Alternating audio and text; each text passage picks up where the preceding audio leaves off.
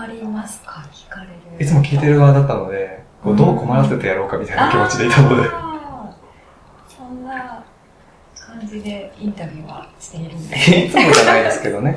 こうなんか、大体その初対面ですから、ええこう装っちゃう部分が皆さんあるんですよね。うんなんか、あといいこと言おうみたいな。ゲイの人権をみたいな。いや、そんなのはいいんですよ。あなたを聞きたい。つまんなくていいんですっていうのを聞くためには、ある程度強引さがいるんじゃないかなって、うすうす。裏会話はどういうスタンスなんですか？インタビューを録音した後、緊張がほぐれた後の、その人の裏を見るとかではない。ではないですね。インタビュー受けてどうでしたか？みたいなお話とか。後日談みたいな感じですかね。いかがでしたか？いかがでしたか？いかがでしたか？そうですね。あ、でも、初めての体験ですね。その、うん。てかあの、ストレートの女性、ストレートっていうかなんでしょうね。うんうん。女性の方と1対1で話すのが、しばらくないですね。あ、そうですか。大学女性いっぱいいるんですけど、ええあそう音楽家ですから、うんうんうんまあ大体固まってるわけですから、あ女性とこう対面で話すのすごく久しぶりーですね。緊張しますね。緊張もしますか鈴木さんお綺麗ですかあら、ら、ありがとうございます。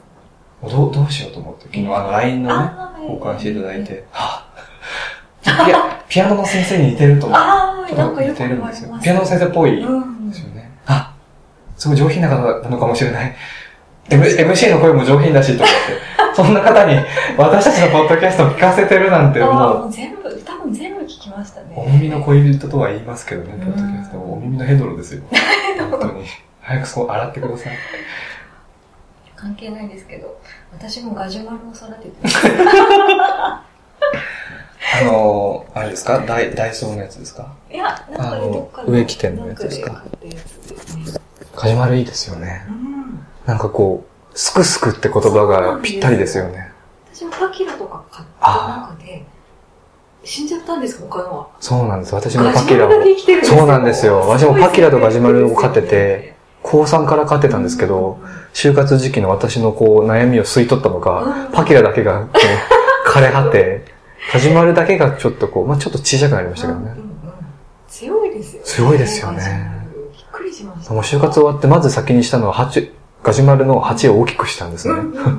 ごめん。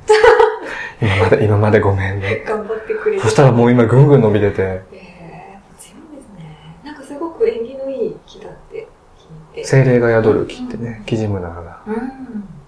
宿ってますけど。ねえ。あとね、あれなんですよ。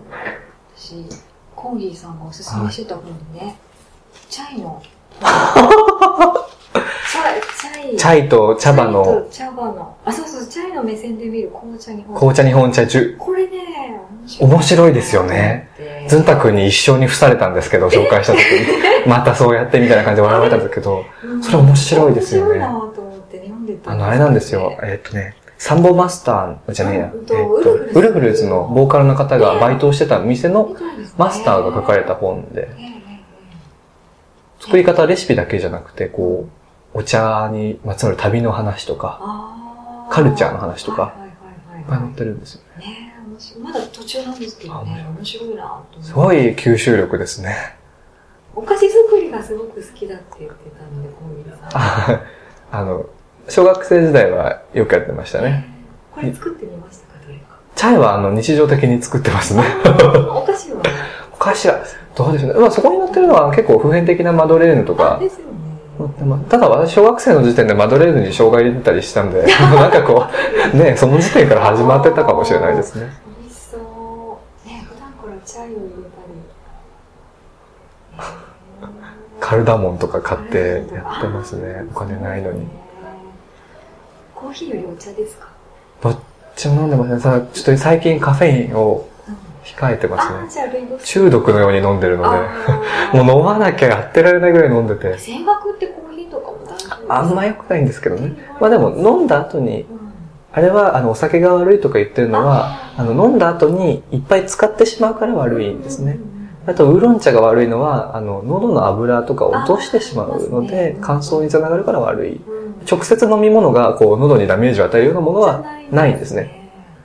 あウーロン茶よく聞きますね。そうですね。カラオケの時とかウーロン茶飲まない方がいいですね。いいですね。カラオケの時でもカラオケで喉にいい飲み物なんかないですかあら、あ、そうですけどね。水が一番いいんですけどうんね。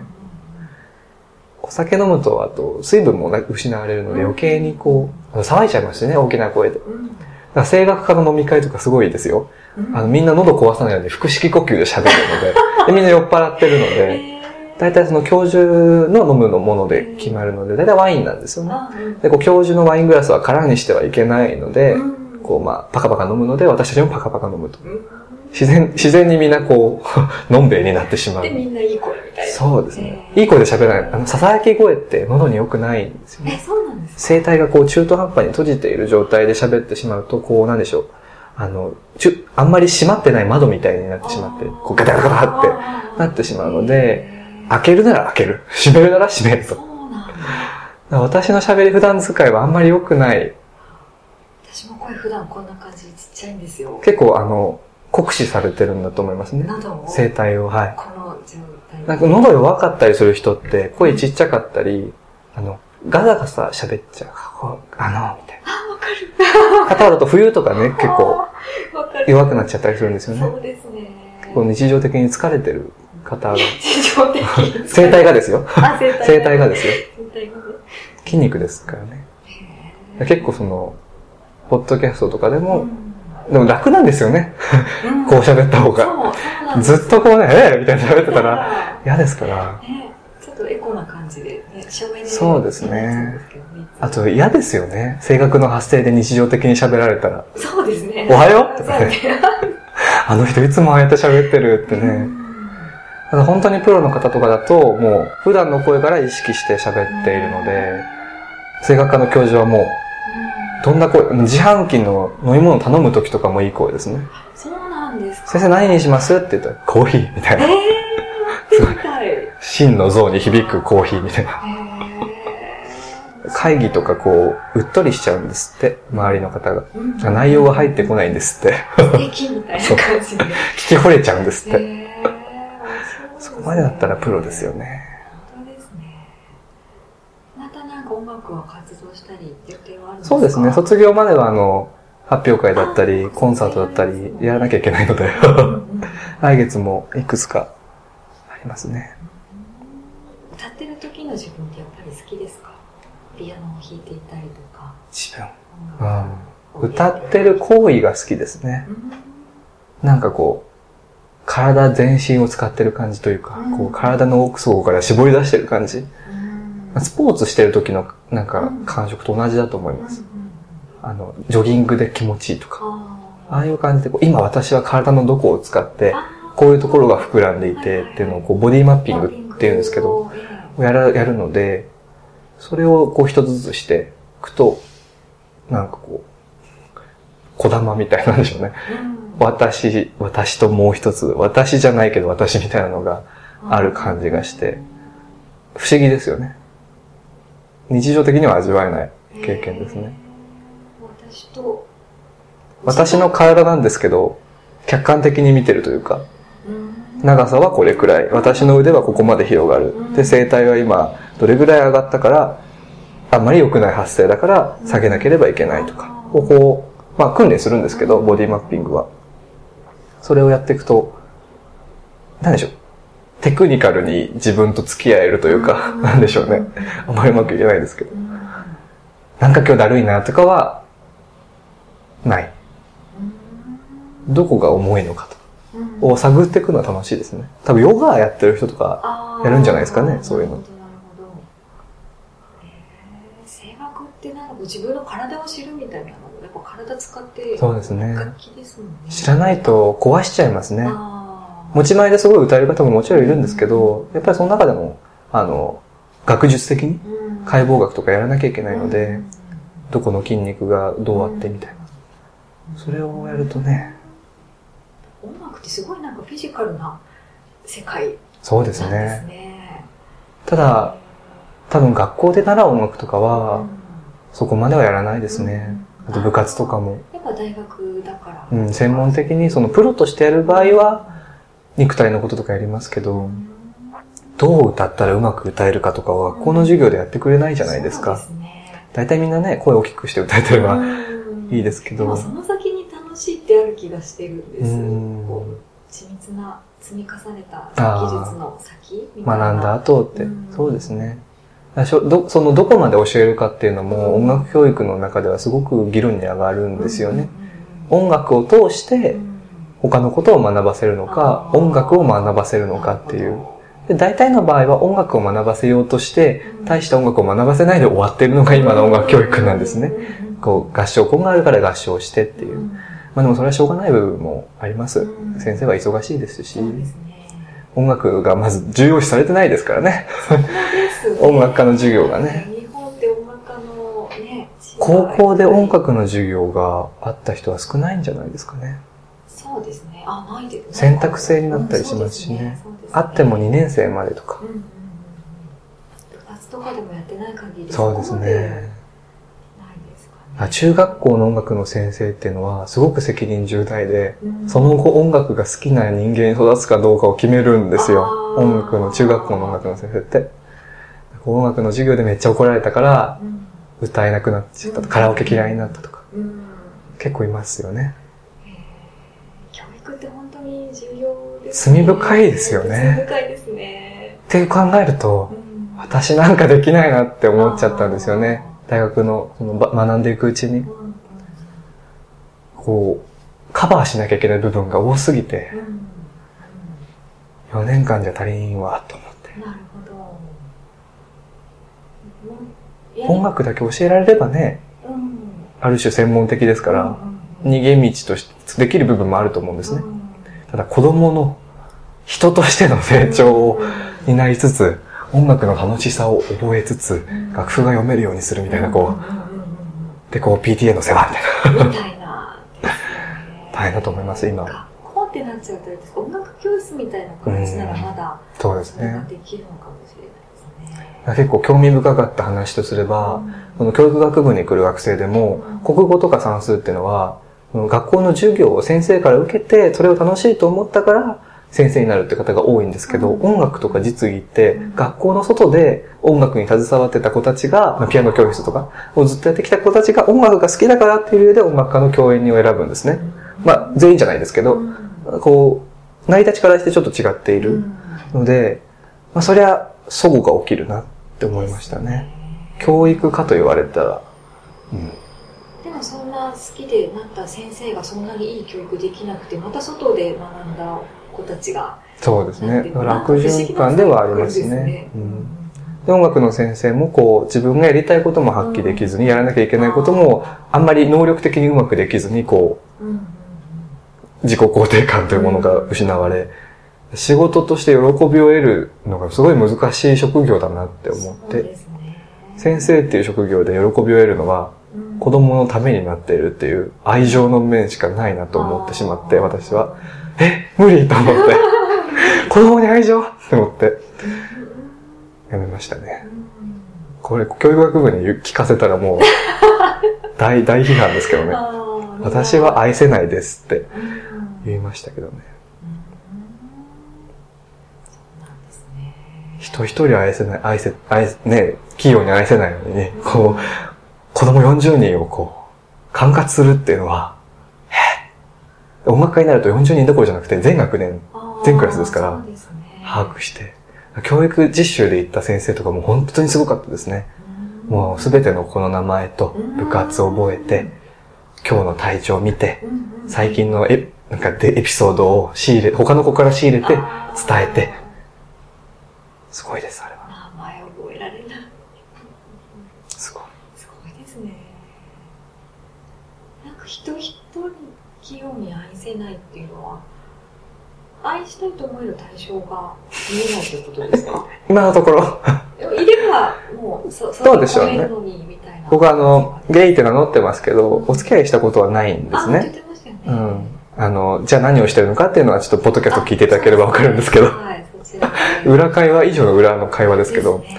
あの、初恋は中学校1年生から高校3年生の6年間ずっと同じストレートの男性、うん。まあ異性愛者の男性を好きになっていたので、トラウマになってるのかもしれないですね。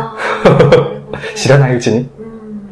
未だにこう、出会う機会もなければ、あ出会う機会はあるんですけど、うん。その関係性に発達することはないですね。やっぱけ結構高校生の時代っていうのが、そのなんでしょう、人との付き合い方に関してすごい重要な時期だと思うんですよね、私は。発達においてもそうですし。その時間にね、性を持て余してた私は、多分、反動は多かれ少なかれ来る、来てるか来るんだろうなとは思いますね。こう、うまく付き合いに運べなかったり、自分の性を持て余してしまったりっていうのはあると思いますね。まあうまく付き合っていくしかないんですけどね、過去は戻れないから。そうですね。付き合ってきたかといえば、もちろんそればっかりじゃないですからね。うまく付き合うって何っていう話でもありますよそうですね。なんか私もちょっとこうこじらせてる感はあります、個人的に。でもこじらせるっていうのは魅力があるということですから。めんどくさいとかこじらせてるって魅力だと思うんですね、私。うんまあ、あの、めんどくさいですけど、付き合いとしては。でも魅力だと思っていて。なんかこう、のっぺりして何もない人を私はつまらないと感じてしまう不届きなゲイなんで。うん そうですね。こうなんか、公務員は、なんか安定を求めて公務員にして、うん30歳で結婚して、私子供見たいって言ってるような音楽家の同期たちを見ると、ちょっとこう、あわかりましたって、あ そうですね。わかりましたってなってしまいますね。うん幸せなんでしょうけどね。そうですね。私もそういうものになんか幸せを見出せなくて今。難しいですね、幸せって。幸せってなんだろうみたいなのをよく考えますね、最近ね。そうですうんでもなんかすごい、この、ポッドキャストで、私のポッドキャストでも、あの、幸せについてとか、死についてとか、生きることについてよく考えてるポッドキャストなんですけど、その、幸せってなんだろうなって考えない人の方が幸せなんだなって、あそれ思います。いろんな哲学の人とかね、読んでると、あ、気づいちゃいけないことに気づいてしまってあ、れじゃん、花束みたいな。あーそうですね知らない方が知ってる方が幸せなのか、気づいてない知らない方が幸せなのかみたいなので、こう。で、一番恐ろしいことは知ったら知らないに戻れないんですよね。そう。じゃあ結構ゲイとして育っちゃったってことは、まあ、育育つということは、それが起きてますよね。うん高校生で知る由もないことを知るわけですから、戻れない。うんお願いならどうしようみたいな。そうそうそうだから結構自分で守るしかない自分のことを。うん誰もわからないですから、お母さん、近い存在である親とか兄弟でさえ知らないことを抱えてるわけですから、じゃあもう自分で、辛いけど、うん自分で守るしかないよとは思いますね、下の世代に関して言えば。辛いんですけどね。皆さんやっぱり自分で守ってる。どうでしょうね。ただその場所とか環境にもよりますね。東京に住ん、東京の高校生とかは結構出会いの場が開かれてる部分もあれば開かれてしまってる部分もあるので、まあ良くも悪くも出会えるんですよね。ただ結構その、過疎地とか、まあそこまで行かなくても、田舎とかだとそもそも大人のゲームいないとかの場所だと、ある種平和なのかもしれません、それは。それは知らない状態だから。まあでも、今のこのインターネットで全てわかる時代に、辛いですよね。知ってるけどできないっていう、その、地方に住んでいる若いゲイたちは。何もできない子育ちなんですけど、やっぱ東京とかこっちに出てきて生きやすくなりましたね。そうですねう。んなんかこう、いい意味で、ポケットが大きいですよね。そうですね。そうですね。私でも、、そう、東京育ちではないんですけど、そうですね。まあでも進学校に行ったからかもしれませんね。うんある程度その、生きづらくはなかったんですよねう、ん環境として。変な人いっぱいいましたから、うんうんうんうん理数科の人とか。ガラパゴス島みたいな高校だったんですね。だからこう、独自に皆さんの変化を遂げてる中、私はゲイということを隠してても、何の問題がなかった。うんむしろ影が薄かったっていう。ちょっとこう、薄いさん、そう。幸運だと思います。だからそれは。私が高校時代にこう心を病んでしまったり、何かこう危ない人と知り合わなかったのは幸運だったと思います。すごく。流行る気持ちでネットで出会ってみたりしなかったのはラッキーだったなって振り返れば思いますね。当時は辛かったですけど。うん大人の方が賢い部分もありますから。そうですね。賢い大人ばかりじゃないですけど、賢しいというかこう、人生初心者みたいな人たちが、高校生はいっぱいいますからそうですね。ね。コロコロその中では出会いには恵まれていたというか、恵まれていたっていう表現がぴったりだとそ思うですね。危険は感じなかったですね。そうですね。うんそれは良かったですね。濃い、濃い経験はしましたかね？そうですね。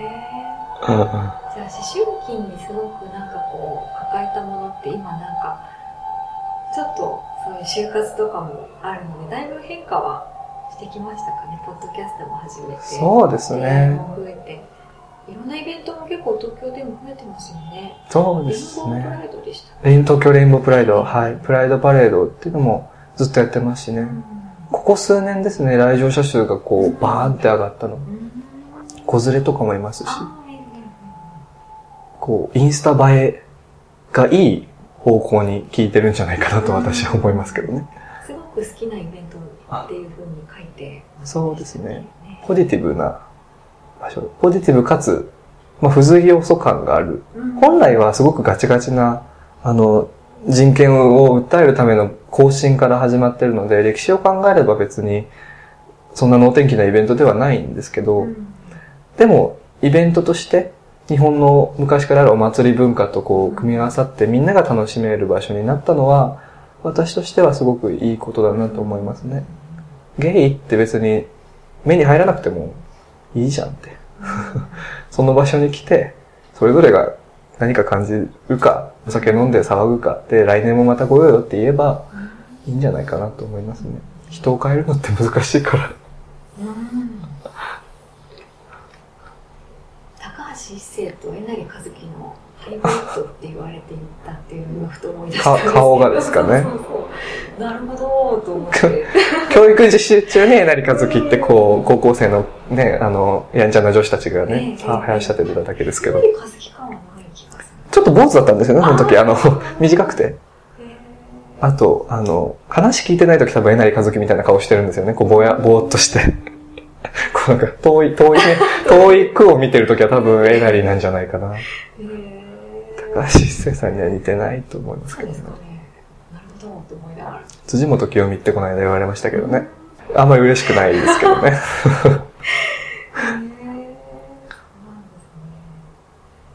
顔、顔とかその外見は、ゲイとしてモテる。あの、付き合うじゃないですよ。モテる。不特定多数にモテるっていう点で言えば、結構すごく重視されていて、競争が激しい文化があるんですね。ゲイのな世界には。うん体は鍛えていて、うんこうマスキュリンか、マスキュリン以上の大きい。まあ、デブであればデブであれほどいいみたいな風潮もあったりして、すごくこう肉体で判断する場面が多いかったりするんですよ。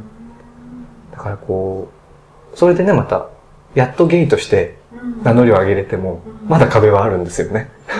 コミュニティの中で人気者になれるかどうかっていうのは、またこう、自分を変えていかなきゃいけない。まあ変えなくていいんですけどね、本来であれば。でも見せてきたいみたいな思いがこう、なんかそうですね。周りで憧れの人に合わせたいっていうのもあると思いますし、こう、キラキラしてる人に、ああいう風になりたいっていうのはもちろんあると思いますね。二丁目とか行けば、あの、見れますけど、その、半裸というかそうなんでしょうね。裸に近い状態で踊ってる方とか、ゴーゴーダンサーさんとかいるんですけど、そういう方はやっぱりすごく人気がありますよね。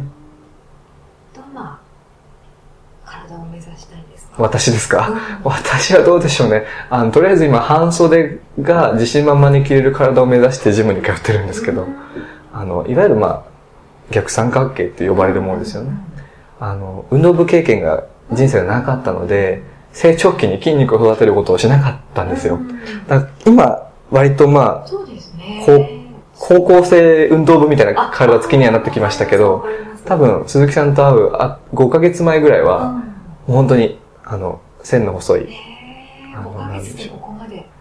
急にあの、就活終わってちょっと育ちが良くなって、ストレスがなくなったんですかね。そうですね。急に、はい。今通い始めて1年ぐらいですけど、1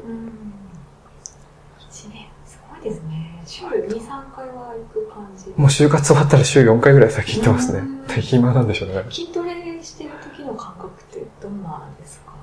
あ、でも不思議ですよね。やっぱりその今までなかったので運動経験が。こう、重たいバーベルとか上げてる時に自分の口からあーとか出てくると、この、この男性性は 自分のどこにしまってあったんだろうなってすごく思う。愕然としますね。もっとロマンチックでピアノ弾いてたコーギーさんが辞任なので、こう、テストステロンというかなんでしょうね。あ、男じゃんって思って、たじろぎますね。あ体臭も変わってきましたね。あ、そうなんですか？前まであんまり匂いしなかったんですけど、最近なんかこう。筋肉増やプロテインとか。そうですね。食生活もあると思いますね。あと、ホルモンもあると思いますね。前なんかもうテストステロンよりエストロゲンの人間だったので、中学校とかもイソフラボン乳液とか姉の盗んで塗ってたんで、そういう系だったんですよね。でこう豆乳、豆乳男子だったわけですけど。変わりましたね、割と。なんか体って分かりやすいですね。うん、心って変わるの分かりにくいですけど。言ってましたね。体は変わっても、なんか心は変わらないみたいな。見てわか、見て変化が分かるのってなんて安心するんだろうって、ジム行って思いますね。やれば上がるから、どれだけ悩んでも正解は見えないけど、バーベル上げとけばとりあえず次のステップに行けてることが実感できるので、すごくあの健康的ですね。多分、そういう健康じゃないんでしょうけど、世の中のジム通ってる人たちは。もっとこうね、ヘルシーライフの方なんでしょうけど。